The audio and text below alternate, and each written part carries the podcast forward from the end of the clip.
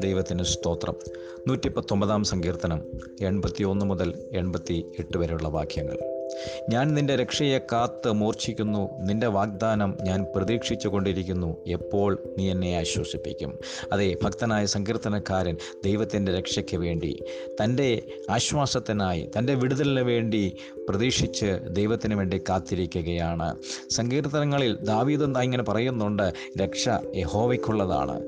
അതേ ഭാഗം തന്നെ നമുക്ക് വെളിപ്പാട് പുസ്തകത്തിലും കാണുവാനും കഴിയുന്നുണ്ട്. അതെ രക്ഷ ദൈവത്തിൽ നിന്നുള്ളതാണ്.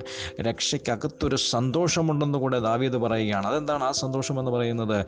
അൻപത്തി ഒന്നാം സങ്കീർത്തനത്തിൽ തന്റെ പാവങ്ങളെ ഏറ്റുപറഞ്ഞുകൊണ്ട് പ്രാർത്ഥിക്കുമ്പോൾ ദാവീദ് ഇങ്ങനെ പറഞ്ഞു ദൈവമേ രക്ഷയുടെ സന്തോഷം എനിക്ക് നഷ്ടപ്പെട്ടു. എനിക്കത് തിരികെ തരണം. എന്താണ് രക്ഷയുടെ സന്തോഷം? താൻ പാപം ചെയ്തപ്പോൾ തന്റെ കൂടെ ഉണ്ടായിരുന്ന ദൈവസാന്നിധ്യം നഷ്ടപ്പെട്ടു എന്ന് മനസ്സിലായപ്പോൾ അത് എനിക്ക് സന്തോഷകരമായ ഒരു ജീവിതമല്ല ദാനം ചെയ്യുന്നത് തിരിച്ചറിഞ്ഞ താവിയത് ദൈവത്തോട് പറയുകയാണ് ദൈവം എന്നിന്റെ സാന്നിധ്യം എനിക്ക് വേണം. രക്ഷയുടെ സന്തോഷം എനിക്ക് മടക്കി നൽകണം. എന്റെ പാപങ്ങളെ ക്ഷമിക്കണം. അതെ നാം നമ്മുടെ പാപങ്ങളെ ഏറ്റുപറഞ്ഞാൽ ദൈവം തീർച്ചയായിട്ടും നമ്മോട് ക്ഷമിക്കും. അതുമാത്രമല്ല യഥാർത്ഥ രക്ഷ എന്ന് പറയുന്നത് ക്രിസ്തുവാണ്. ആ ക്രിസ്തുവിനെ കുറിച്ചാണ് അപ്പോസല പ്രവർത്തികളിൽ നാലാം അധ്യായത്തിൽ നാം ഇങ്ങനെ വായിക്കുന്നു. മറ്റൊരുത്തനിലും രക്ഷയില്ല. രക്ഷിക്കപ്പെടുവാൻ ആകാശത്തിൻ കീഴിൽ മണി മനുഷ്യരുടെ നൽകപ്പെട്ട മറ്റൊരു നാമമില്ല. യേശു ക്രിസ്തുവിന്റെ നാമം മാത്രം.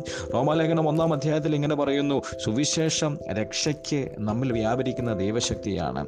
എന്താണ് സുവിശേഷം എന്ന് പറയുന്നത്? റോമർ മൂന്നിന്റെ ഇരുപത്തിയഞ്ചിൽ നാം ഇങ്ങനെ വായിക്കുന്നു. ദൈവം ക്രിസ്തുവിനെ സകല മനുഷ്യരുടെയും പാപങ്ങളുടെ മോചനത്തിന് വേണ്ടി പരസ്യമായി ക്രൂശിൽ നിർത്തിയിരിക്കുകയാണ്. രക്ഷ എല്ലാവർക്കും ഉള്ളതാണ്. ആര് ആ ക്രൂശിൽ നോക്കിക്കൊണ്ട് അവിടെ കിടക്കുന്ന യേശുവിനെ അവൻ എന്റെ പാപത്തിന് വേണ്ടിയിട്ടാണ് മരിച്ചത് എന്ന് വിശ്വസിക്കുന്നുവോ? ആ ഹൃദയം കൊണ്ട് വിശ്വസിക്കുവാനും വായ് കൊണ്ടത് ഏറ്റുപറയുവാനും തയ്യാറാകുന്നുവോ? അങ്ങനെയുള്ളവർ പാപക്ഷമ പ്രാപിക്കും അവർ രക്ഷിക്കപ്പെടും. അങ്ങനെ രക്ഷിക്കപ്പെട്ടവരെ കുറിച്ച് എഫ് എസ് ലേഖനം ഒന്നാം അധ്യായത്തിൽ പറയുന്നു രക്ഷയെക്കുറിച്ചുള്ള സുവിശേഷം വിശ്വസിച്ചാൽ പരിശുദ്ധാത്മാവിന്റെ മുദ്ര അവർക്കുണ്ടാകും. ദൈവം തന്റേതായിട്ട് അവരെ വേർതിരിക്കും. കർത്താവ് അങ്ങനെയുള്ളവരെ കൂട്ടിച്ചേർക്കുവാനാണ് ഇനി വരുന്നത്. ലോക സംഭവങ്ങൾ അത് വിളിച്ചറിയിക്കുകയാണ്. കർത്താവിന്റെ വരവ് ഏറ്റവും അടുത്തിരിക്കുന്നു. നൂറ്റി പത്തൊമ്പതാം സങ്കീർത്തനത്തിലേക്ക് നമുക്ക് മടങ്ങി വരാം. എൺപത്തിനാലാമത്തെ വാക്യത്തിൽ ഭക്തൻ ഇങ്ങനെ പറയുകയാണ് അടിയന്റെ ജീവകാലം എന്തുള്ളൂ? തുടർന്ന് ഇങ്ങനെ പറയുന്നു നിന്റെ ദയയ്ക്ക് തക്കവണ്ണം എന്നെ ജീവിപ്പിക്കണമേ. എന്നാൽ ഞാൻ നിന്റെ വചനം പ്രമാണിക്കും. അതെ നമ്മുടെ ജീവകാലം എത്രയുണ്ട്? ചില ഭക്തന്മാർ ഇങ്ങനെ പാടിയിട്ടുണ്ടല്ലോ പൂവ് കൊടിയുന്നത് പോലെ എന്റെ ആയുസ് കൊഴിഞ്ഞു പോകുന്നു. അതെ കാറ്റടിക്കുമ്പോൾ പറന്നു പോകുന്ന ഇല പോലെ എന്റെ ആയുസ് കഴിഞ്ഞു പോകുന്നു. അത് വിരലിലെണ്ണാവുന്ന ദിവസങ്ങൾ മാത്രം അത് നിഴൽ പോലെ എന്നൊക്കെ ഭക്തന്മാർ പാടിയിട്ടുണ്ട് ഉപമിച്ച് ഉപമിച്ചിട്ടുണ്ട്. നോക്കുക നമ്മുടെ ജീവിതം എത്ര ദിവസമാണ്? സങ്കടത്തിൽ ഇങ്ങനെ കാണുന്നു എഴുപത് ഏറിയാൽ എൺപത്. മനുഷ്യന്റെ ആയുസ് ദൈവം നിശ്ചയിച്ചിട്ടുണ്ട്. എന്നാൽ അതിലപ്പുറമായി നിത്യജീവനിലേക്ക് പ്രവേശിക്കണമെങ്കിൽ കർത്താവിന്റെ വരവെങ്കിൽ എടുക്കപ്പെടണമെങ്കിൽ തീർച്ചയായും നാം രക്ഷിക്കപ്പെട്ടിരിക്കണം. അത് നിത്യജീവൻ അവകാശമാക്കിയിരിക്കണം. അങ്ങനെ അവകാശമാക്കിയവർക്ക് അത് കാത്തു സൂക്ഷിച്ച കർത്താവിന്റെ വരവിന് വേണ്ടി ഒരുങ്ങാം. ഇതുവരെയും രക്ഷിക്കപ്പെടാത്തവരാണെന്നുണ്ടെങ്കിൽ കർത്താവായ യേശുവിനെ നോക്കുക. ക്രൂശിൽ കിടക്കുന്ന യേശുവിനെ നോക്കി അവൻ എന്റെ പാപത്തിന് വേണ്ടി മരിച്ചു എന്ന് വിശ്വസിച്ച് അത് ഏറ്റുപറഞ്ഞാൽ രക്ഷിക്കപ്പെടുവാനിടയായി തീരും കർത്താവിന്റെ വരവെങ്കിൽ എടുക്കപ്പെടുവാനിടയായി തീരും നമുക്ക് പ്രാർത്ഥിക്കാം. പരിശുദ്ധ ദൈവമേ സ്വർഗീയ പിതാവേ ഭക്തൻ പ്രാർത്ഥിച്ചതുപോലെ ഞങ്ങളും പ്രാർത്ഥിക്കുന്നു.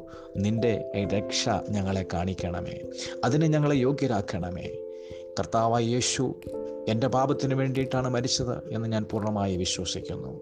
അതിലുള്ള രക്ഷ ഞാൻ അവകാശമാക്കുന്നു. കർത്താവിന്റെ വരവെങ്കിൽ എടുത്തുകൊള്ളപ്പെടുവാൻ എന്നെയും സഹായിക്കുമാറാകണം. എല്ലാ കഷ്ടങ്ങളിൽ നിന്ന് വിടുവിപ്പാൻ കഴിവുള്ള ദൈവത്തിൽ ഞാൻ ആശ്രയിക്കുന്നു. കർത്താവിന്റെ വരവനായി ഒരുക്കണമേ.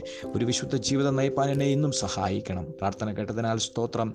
യേശുവിൻ നാമത്തിൽ പ്രാർത്ഥിക്കുന്ന പിതാവേ. ആമേൻ. ദൈവം നിങ്ങളെ അനുഗ്രഹിക്കുമാറാകട്ടെ.